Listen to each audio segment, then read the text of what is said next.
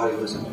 And it's interesting linguistically, if I ask you to pray for somebody, the logic would dictate you would say, Allahumma inni usalli ala sallallahu alayhi wa sallam. Oh Allah, I am praying to the Messenger of Allah subhanahu wa ta'ala. But because we don't know the value of the Prophet sallallahu alayhi wa sallam, and how highly how highly honored he is with Allah subhanahu wa ta'ala.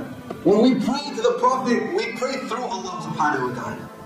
We say, Oh Allah, you pray on your messenger. Allahumma salli ala Rasulillah. And this is why every time we pray to the messenger through that way, that dua is accepted. And the ulama have given us an almost, and I think, a tip, an advice. He said, every time you want to make dua to Allah, start with as-salatu ala Rasulillah. And then make your dua. And finish with as-salatu ala Rasulillah.